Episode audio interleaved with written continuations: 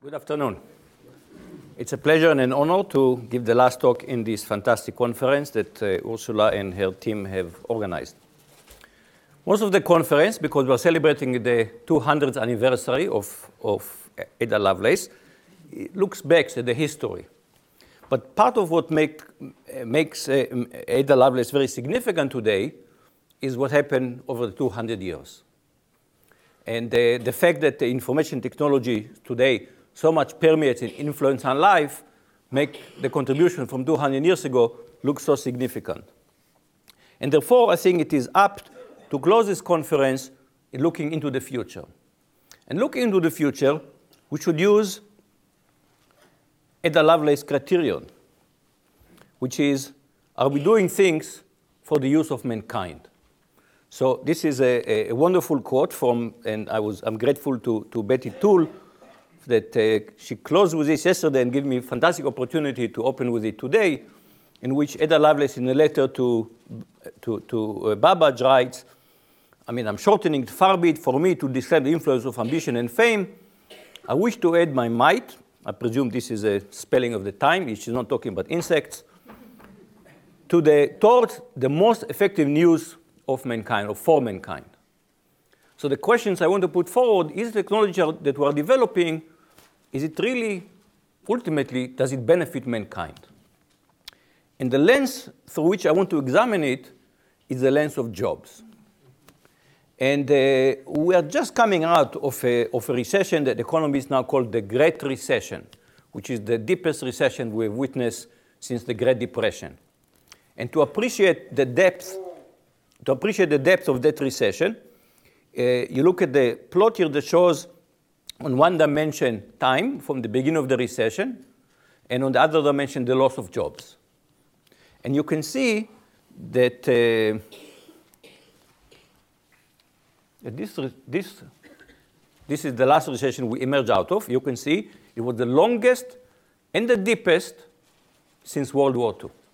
It's really, you, if you want to see something equivalent, you have to go back all the way back to the, to the Great Depression. But what I want to do here is not talk about what happened over the last few years, but to take a longer uh, look at the issue of jobs. And for that, we're going to look at what economists have been calling the great coupling. So, what drives economic growth overall is economic productivity. And if you look uh, from, uh, from, world, from, from roughly post World War II, from this is from 1953, labor productivity consistently increased, and it drove, it, it produced benefit for everyone. GDP grew, and with the growth of GDP, jobs were created, and income, family income rose. So you see that we have, these are four separate indicators, but they kind of go up together in harmony. And they've done it over a period of, uh, of 30 years. So much so that we kind of think, well, they must go together in harmony. This is an economic law. But it turns out that this is not the case. And what's happening since uh, roughly 1980 is becoming known as the great decoupling. Because now we can see that productivity can continue to grow. And as productivity continues to grow, the economy grows. This is GDP. But somehow the benefits are not spread uniformly you can see that uh, the, two, the two bottom lines, one is private employment, these are non-government, non-government jobs, flattens, and even, even worse is median household income. To sharpen this, we can, I've, to sharpen this, if you can zoom in on this, and you can see how really things are breaking apart. And there is this phrase that uh, many economists used to believe in, that the rising tide lifts all boats. If the economy grows, everybody will benefit. And now it seems that the tide and the boat have parted company. And this is leading to a furious debate between economists, and the question is what is causing this? So, on one hand, there is something called, there's a group that call itself, almost proudly, the Neo-Luddites. And as, as the name suggests, they blame technology. So Brynjolfsson from McAfee from MIT, productivity growth and self-employment and employment growth started to become decoupled from each other. We're creating jobs, but not enough of them. Sachs and, and Kotlikoff, what if machines are getting so smart, thanks to their microprocessor brains, that they no longer need unskilled labor to operate? Paul Krugman, Nobel Prize winner, a famous uh, New York Times columnist, can innovation and progress really hurt large number of workers, maybe even workers in general? The truth is that it can. And serious economists have been aware of this possibility for almost 200 years. These are the new Luddites. On the, on the other side, you have the people who call themselves neoclassical economists, and they say hogwash. Since the dawn of the industrial, the industrial age, a recurrent fear has been that technological change will spawn mass unemployment. Neoclassical economists predicted that this would not happen because people will find other jobs, albeit possibly after a long period of painful adjustment. By and large, that prediction has proven to be correct. So why should think that this time it would be otherwise? And this is a naturalist the debate. The new Luddites are saying this time it's going to be different. And the neoclassical are saying, no, why should it be different this time? So who is right? Economists cannot agree, and I'm not even an economist, so I want to take the view from computer science of this question. And to let this view, we, we go back to kind of the birth of, of artificial intelligence, attributed widely to, to Alan Turing, who in a 19, very famous a, 1950 paper, which I think is his most cited paper, even more cited as the paper that where he introduced Turing machines. And in this paper, he discusses the questions, can machines be intelligent? Now, the paper is very famous because of the, for the Turing test. But the Turing test, in my opinion, is the weakest part of the paper. The strong part of the paper is this philosophical analysis for the feasibility of intelligent machines.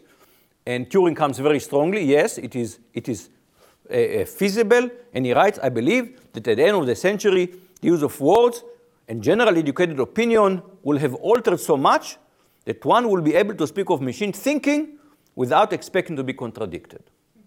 And in the paper, he goes through all the different kind of objections. And one of these objections came to be known as the Lovelace objection. So what is the Lovelace objection? Going back to her, her famous notes where she writes, the analytical engine has no pretension whatever to originate anything. It can do whatever we know how to order it to perform. And most people say, yeah, you write a, program and the program will only do what you wrote it to do. Except that Turing already understood that even if you have a program, predicting how that program will behave is impossible. And this is really the essence of the 1936 paper, that deciding how a Turing machine will behave is, not, is undecidable. And he writes, machine takes me by surprise with great frequency. Probably his argument did not occur to the Countess or to Babbage. The reality is, neither the Countess nor Babbage actually executed programs. Anybody who wrote a program and then let it run knows it never behaves the way you want it to behave. We are surprised every time we run a program. Now, Turing was a techno-optimist, and this techno-optimism is used, you see it very, uh, very reflected very much also in the early age of AI. 1958, Simon and Newell, within 10 years, a, a digital computer will be the world chess champion. Minsky in 1967, within a generation, the problem of creating artificial intelligence will substantially be solved. Okay, generations take it 30 years, 1997. Well, here we are, 2015 We've not quite solved it yet. And this early optimism was followed because of the very often AI come with hype. Somehow it seems endemic to the field. There are periods that we have been called, especially by people in the field, AI winters. And what is an AI winter? One is slow progress, but slow, slow progress we can to- tolerate, but years of funding, absolutely not. This is very bad. We should never tolerate it. And, and uh, there have been at least two kind of periods, the, the the 70s, the late 70s, the second half of the 70s, and then mid to and 80 to mid 90s were both periods of AI winters. But in the late 1990s, AI seemed to have turned a corner. And an event that was deeply influ- influential was an IBM IBM's Deep Blue beat Kasparov in chess. Kasparov was then the, the reigning world champion, still considered by many people to be the best chess players of all times. Uh, the competition took place in uh, New York City. IBM invited me and pay travel expense and hotel expense. Couldn't say no. Even though I'm not a big chess fan, and my original conception was it would be watching a, a chess game that takes several hours, would be like watching the grass grow. but they've actually made it very interesting. And I watched the first game, and uh, in the first game, Kasparov was white, Deep Blue was black. And even though Kasparov was in a very disadvantaged position, because while Deep Blue could study Kasparov, Kasparov have no idea how Deep Blue plays. This is a fresh player you've never seen. Nevertheless, Kasparov played a brilliant defensive game and won the game. And I remember thinking to myself, well, one day computers will win in chess, but the time has not come. And I left my wife in Texas, so I'm going to go back to Texas. And I skipped the second game. Down. The second game, Deep Blue was white, and, and Deep Blue went on the, on, the, on the offensive and beat Kasparov. And Kasparov was so shocked psychologically that he has never recovered, and he has lost the six game match. So this was one milestone. And then in 2005, there is something called the DARPA Grand Challenge, which is about having autonomous vehicle drive in Death Valley. In 2004, when they did it, no car went more than, I think, seven miles. And everybody said, oh, this is too difficult. But, but in 2005, the Stanford car were able to complete 131 miles in an uncharted desert, completely autonomously. And two years later, they have the urban challenge. And the CMU team were able to drive 55 miles in an urban city while obeying all traffic uh, laws and avoiding hazards. And then in 2011, another really shocking milestone. I, again, IBM, Watson defeats the two greatest uh, Jeopardy players of all time, uh, Brad Rutter and Ken Jennings, decisively, decisively. Okay, and this is, you know, answering all kind of clever. I mean, the, the questions can be very clever with puns and and seemingly you really need to be intelligent. If you look at the question, it's it's quite amazing. You can do this purely by brute force with no real somehow what we think of intelligence. And so today we see that AIs continue to make progress. This is a, a robot called Big Dog. And this is not new, this is 10 years old. And this is something obviously you can imagine the military would very much would like to have mechanical mules.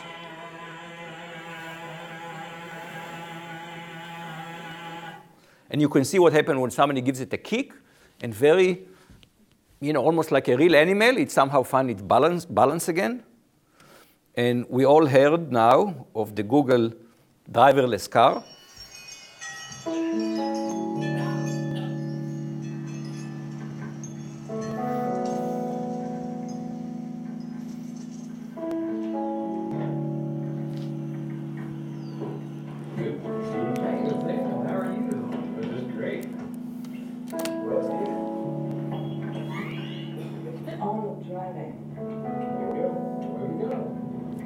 Look, Ma, no hands.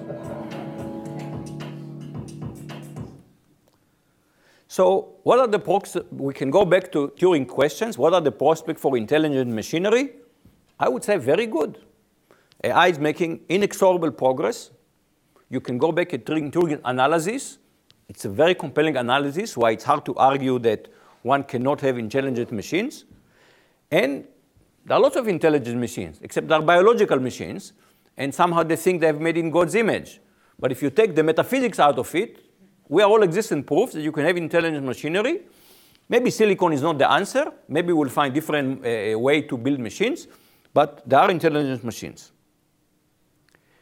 And in fact, if you just now go and uh, go to new, news.google.com and try to do a search for robots, uh, jobs, something, you see that every time something happens. Robots are performing more and more jobs that people used to do. Being a pharmacist, the biggest challenge apparently being a pharmacist is reading the prescription. After that, the rest is mechanical. Uh, the boning chicken that your mother used to be very proud of. seem to be me- mechanized. I cannot do that, but seem to be mechanized. Uh, prison guards, uh, uh, sedation, Uh, bartending, more and more jobs. So today we are able to mechanize them. So the fear of intelligent machines is really, I mean, it goes back, you can find it all the way back to, in some sense, the questions, uh, it's a, go to the questions, what is, what is the essence of humanity? You go back to Frankenstein's and the invention of the world robot by, by, by Karl Čapek.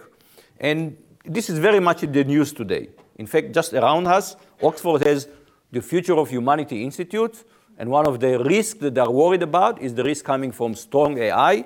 Cambridge seems to have the Center for Study of Existential Risk, and AI people think of AI as, as some kind of existential risk. And we've had recently, you know, Stephen Hawkins and uh, all kind of Bill Gates. Everybody's talking about the risk from AI. But rather than think of this existential risk, I want to be much more prosaic and talk about the impact on jobs. And because we went through a recession that had such a severe impact on jobs, this really got people attention back to the concept of jobs. And in 2009, Martin Ford uh, Ford published a book, The Light, Lights at the End of the Tunnel. And I think the metaphor has to come with when you're walking through a tunnel and you see lights at the end, is it, is it the exit light or are these the lights of a truck coming towards you? and so he writes Is it possible that accelerating computer technology was the primary cause of the current global economic crisis and that even more disruptive impacts lie ahead? When the book came out, it did not receive much, much attention, Partly, he's not a brand name. He doesn't come from an institution with a pedigree. He was, a, was a software uh, entrepreneur. But in 2012, two really blue chip economists, Brynjolfsson and McAfee from MIT, published a book, Race Against the Machine. And there they made the case very powerfully. Technological progress is accelerating innovation, even as it leaves many types of workers behind. And so now the debate between the new Luddites and the new classical is raging on. And the new Luddites are marshaling a huge amount of data on their side. So I want to spend a few minutes just going through hardcore economic data. So one of the things is, is manufacturing. This is, this is US data. And we all heard how all of manufacturing went to China. China is doing all the manufacturing. And manufacturing in the United States somehow has been destroyed. Turns out this is completely false. If you look at manufacturing volume, and here you see data from 1950 till 2010, of course it, zig, it zigs and. But the general trend, it goes up all the time. The US is a manufacturing giant. But employment peaked somewhere around 1980. It, since then, it's been going down. And I think, okay, all the jobs have gone to China. If I will put here the Chinese data, you're going to see something similar. Except what you'll see is that the peak of manufacturing employment is not in 1980, but is maybe around 2005, and then it peaked, and now it's going down also in China. Uh, the US always pride, pride itself on being, as opposed to Europe, a job creation machine. And in fact, if you look at the, at the 1940s, the 1950s, the 1960s, the US really generated many, many jobs. But then you see, Shama, the job, the job machine start to slow down around 1980. So it goes down to 20% in the 1980s, another 20% in, in, in the 1990s. No, actually, job, if you look at the, at the, period, the first decade of the, of the 21st century, the whole decade, net job losses. Overall, between the boom and the bust and the recession, we have not created new jobs in the United States. Now, a couple of years ago, Piketty's book came out. Assume that uh, if you are walking on this planet, you've heard of Piketty's book. And so the cause of inequality is now a very hot political topic. And so you can see that either if you look at income, then you can see the top 1% is, is way up there compared to everyone else. Or if you look at share of income, you see the same picture. And of course, the numbers always zig and zag, especially at the top. The, the, the people top 1% are much more, in fact, sensitive to the economy in terms of, in terms of percentage than the people at the bottom. But you can see that, that in particular, at the, if you look at the share of income, you see the zigzag, but you see the only the top 10% are gaining. Everybody has lost in share of income. Now, I assume that most of us think, think of ourselves as a 99%, and then we're looking way up there and we see the 1%. But even if you are the, even if you slice it into the 1%, you see the same phenomenon. So here you see the bottom 90% is just flat line there, right? Above it, you see the top 1%. Above it, you see the top 0.1%. And way above it, you see the 0.01%. So even within the 1%, the people there can complain about the top 1% of the top 1%. Eh, if you look at the economy, the period of the economy contracts and expands. And when it expands, you can see, okay, where do the benefit go when the economy expands? And you can see that in earlier period, most of the benefits went to the bottom 90%. But you can see this is decreasing. And now most of the benefits go to the top 10% when the economy grows. Now you could say, well, you know, this is class, class war. Why are you complaining because other people are doing better? Just focus on what you have, and if other people get richer, what's the big deal?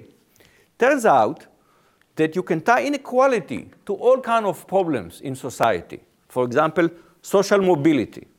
We would like to think that maybe not everybody is born equal, but everybody is born with equal opportunity. And so economists measure how easy it is to people to, people to move between econ different economic or socioeconomic strata. And it turns out that when you have higher inequality, you have lower mobility. So you can see here, for example, that uh, US and Spain have very high inequality and very low mobility.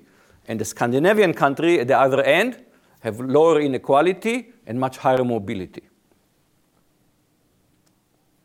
A higher inequality means lower growth. Again, you can see the, the points are all over the place. But generally, if you have higher inequality, then you can see that economic growth is slower. The middle class, which is considered to be the mainstay of, of, of liberal society, of democratic society, you can see, how, and that's roughly the, the, the middle third of income, you can see how over the starting from 1971, how the middle class is gradually shrinking. Typically, when we look at unemployment, we, the question that we're asking, how many people are looking for a job and are not finding jobs? But more significant is economists measure what percentage of the people 25 and, and, and older are actually working. And you can see that in 1980, it was over 90, over 80% of the people over 25 were working. And now, now these numbers are going down. And now it's somewhere around 75%. Fewer and fewer people are working. So if they are not working, what are they doing? Again, we see wages versus GDP. It goes down. Long-term unemployment. People who are employed, I think, more than two years. You see, again, it zigzags, but overall, these numbers keeps going up. More and more people are unemployed for more than, more than two years. So we saw all these economic indicators that tell us that something wrong happened in the economy over the past 30 years. What exactly happened? But because, because these, are hard, these, are hard, these are hard economic uh, uh, data points, in, in 2013, Gartner, which is a very mainstream business-oriented consulting company, they write a report, and the title is Smart Machines Will Have Widespread and Deep Business Impact Through 2020. So this is now, you cannot, it's not just the, the communists that argue that. This is, this is a Gartner, very, very reputable company, and they write most business and thought leaders underestimate the potential of smart machines to take over millions of middle-class jobs in the coming decades. Job destruction will happen at a faster pace. And, and uh, in a 2014 a poll among about 1,000 uh, active economists, and they posed to them the question, the, the thesis is information technology and automation are a central reason why media majors have been stagnant in the United States over the past decade, despite rising productivity. Among the 1,000 economists, about 43% agree, 30 are uncertain, 25% disagree, only 4% strongly disagree. That means you have over 70% think that it's actually quite possible that this uh, economic uh, situation is caused by information technology. And now, you know, I kind of follow the, the newspaper all the time to see what they say about it. These are now titles from, from the mainstream media, and you'll find them now on, a regular basis. More jobs are more jobs predicted for machines, not people. Will robots steal your job? Marathon machines, men versus machine, robots are winning, the rise of the robots. This is from last year. This is the cover of the Economist magazine. Very solid, very business-oriented magazine. This is the cover. The issue is, uh, the theme of the issue is the rise of the robots. So, is this time going to be different? So it is true that if you go back to, to the beginning of the industrial revolutions, uh, technological change always destroyed destroy some kind of jobs, but it also creates new jobs. So what's different this time? What's different this time that we are working, and the computer scientists here are working on building machines, and the goal is to build machines that will be able to outcompete us in anything that we can do. I mean, just think, Im imagine that we are extremely successful. Right now, where, where, is, uh, where are AI and information technology and robots, where are challenged? We cannot yet emulate the physical dexterity and the situational awareness of, of uh, people or even animal, okay? Just take a, a, a, juggler and think of the, the eye-hand coordination of a juggler. We, don't, we do not have, we cannot yet do it uh, with machines. And we cannot yet do with machine the high-level cognition that is required in many, many jobs. But there are many, many jobs that do not require such physical dexterity on one hand and do not require high-level cognition on the other hand. Just as you go about your day, look at the jobs around you and to think, okay, what kind of intelligence and physical dexterity they require? And that's why more and more of the jobs are being automated. So just uh, last month, a study came up here from Oxford, and they looked at the question is, okay, technology destroy jobs, is technology also creating new jobs? So they want to look at it. What are the new jobs?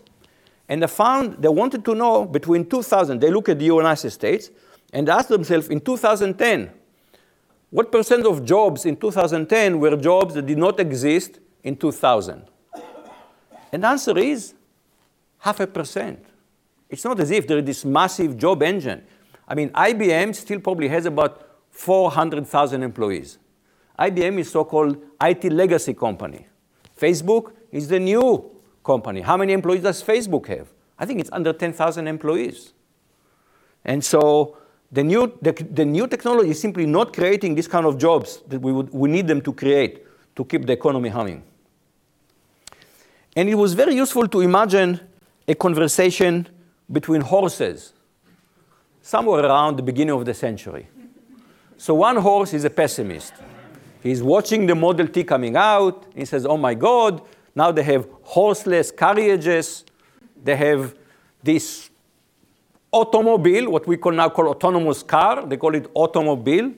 We have this automobile, and they have all this farm machinery. What will happen to horses? And uh, the other horse is an optimist. He's a neo- neoclassical horse. and he says, look, yes, technology always dis- destroys job for horses, but technology always creates new job for horses. Don't, not to worry. There will be job for horses as far as we can imagine. As it happens, 1915 was the peak employment, so to speak, for horses. Of course, for horses, if you don't have a job, why should you exist? Okay, you're consuming resources. So today horses exist mostly, with few exceptions, as pets. Okay? And so fortunately for horses, they found a niche employment, being a pet. And so it turns out that all this argument to say, don't worry, technology will create new jobs for people, completely analogous, you can say, they will create new jobs for horses.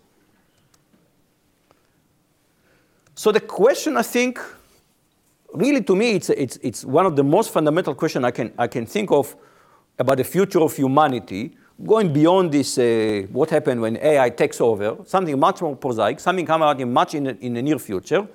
If machine can, can do all the work, or almost all the work, or even 50% of the jobs that, uh, that we used to do, what will people do? Now, you know, the, some of the some of the of other analysis, analyses go back to what will happen in 100 years and 200 years. Predictions are difficult, especially about the future. Also, um, for many of us, 100 years is a bit beyond our imagination. It's, it's our great, great grandchildren. It's a bit too hard to wrap your brain around it. But if you think about 30 years, 30 years is, we can imagine we are in, in, in, in 1985 and we are making a projection for the next 30 years. And if, you're not, if we don't think we're going to be around in 30 years, we think our children are going to be around, our grandchildren are going to be around. 30 years is something that we're concerned about. One of the problems with global warming is that it's going to happen around 2100. But 30 years, is, is, this is almost, is, it's coming. So let's talk about what happened in 30 years. So people try to come up with many answers, including, including, you know, we will immigrate to other planets, which is probably at this point seems like a fanciful answer. But the most common answer is, wow, actually what you're describing is a wonderful future. We won't have to work anymore. We'll have new type of slaves, we'll have robots, they do all, all the work. We'll be able to engage in meaningful leisure activities. This is, this, is the, this is the leisure answer. So there are really two issues, big issues with this. One is we will need a huge economic adjustment to move to a world from the current economy that we have. This is over 30 years. 30 years is not a long time for a huge economic change. If you look, for example, at the industrial uh, uh, revolution, so it started in the, really in the 17th century. When have we fully adjusted to the Industrial Revolution? And I would argue that the full adjustment Industrial Revolution is the creation of the modern social democratic states with a social safety network. And then when, that, when does that happen? Really? Post World War II. So it actually took us 200 years at least to adapt to, to the Industrial Revolution. And now we're talking about changes going to unfold in 30 years. So just economically adapting to it, I think, is, is going to be very, very challenging. Just have to imagine what happened if we saw that uh, labor participation rate is, is dropping down to now it's about 75%. What happens when it gets to 50%? 50% of the people are not working and continue to drop. But beyond the economic issue, I think there is a deep philosophical question what is the meaning of the good life? And the good life is a philosophical term, goes back to the classical uh, uh, Greek philosophers. They wanted to know what is the life worth living?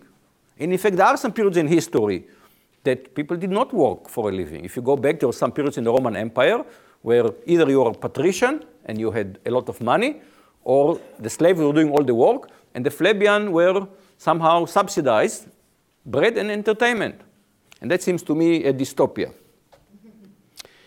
Turned out that these questions, which is what will people do if they don't have to work, was raised in a beautiful play by Theodor Herzl.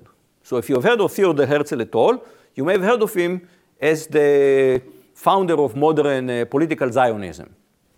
But he was a writer, and he wrote a, a play in 1904 called Solon, Solon in Lydia. So Solon is an Athenian statesman, and he is perceived to be a Everybody thinks he's very, very wise. So the Athenian asked him to devise a new legal system, and he writes a new legal code. He said, You must follow it for 10 years. You cannot change it for 10 years. And he knows the adjustment will be hard, so he leaves Athens for 10 years. And he goes to visit Lydia. Lydia is a very rich kingdom uh, ruled by Croesus. We still say, say today, rich as Croesus. And Croesus, he arrives at, at Lydia, and Croesus says, Oh, thank you for coming here. I can use your wisdom. I need some advice. This young inventor called Eukosmos invented a way to make flour without actually having to raise uh, the wheat. So I'm trying to figure out how I should reward Eukosmos. I'm thinking of giving my daughter to him as a, for his wife.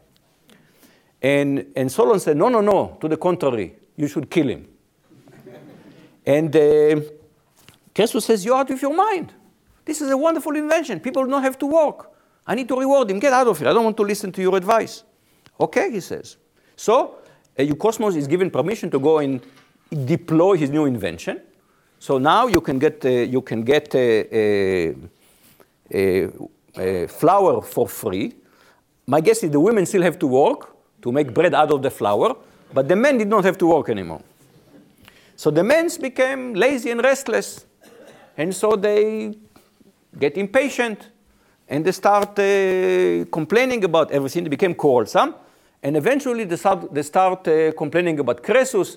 And uh, there is a rebellion actually uh, kind of uh, growing in the ranks of the, of the population. And so again, there is an urgent meeting in the palace with Croesus and Eukosmos and Solon. And Solon says to Eukosmos, Well, Eukosmos, you're still of the opinion that you can make the people happy.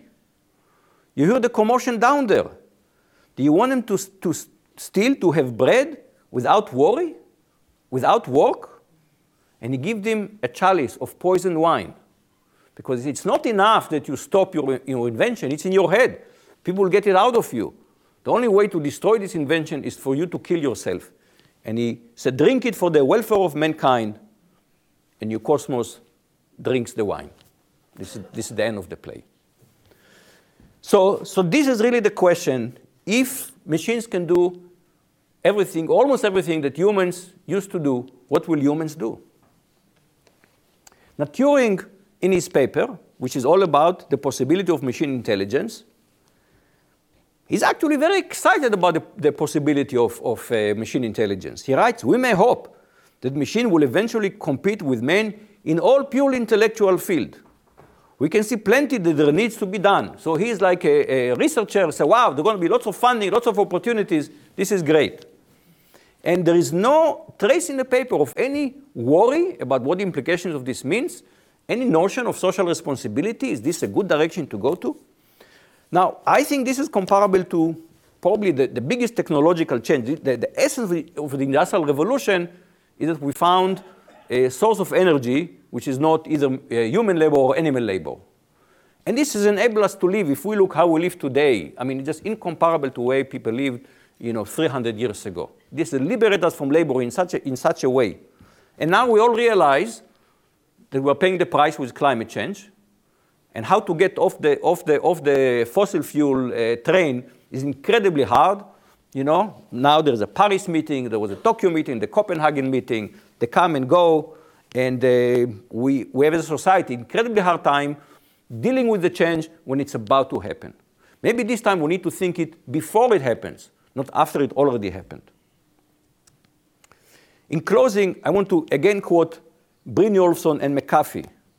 And they say, there is no economic law that says that everyone, or even most people, automatically benefit from technological change. There's no economic law. It happened over the 300 years.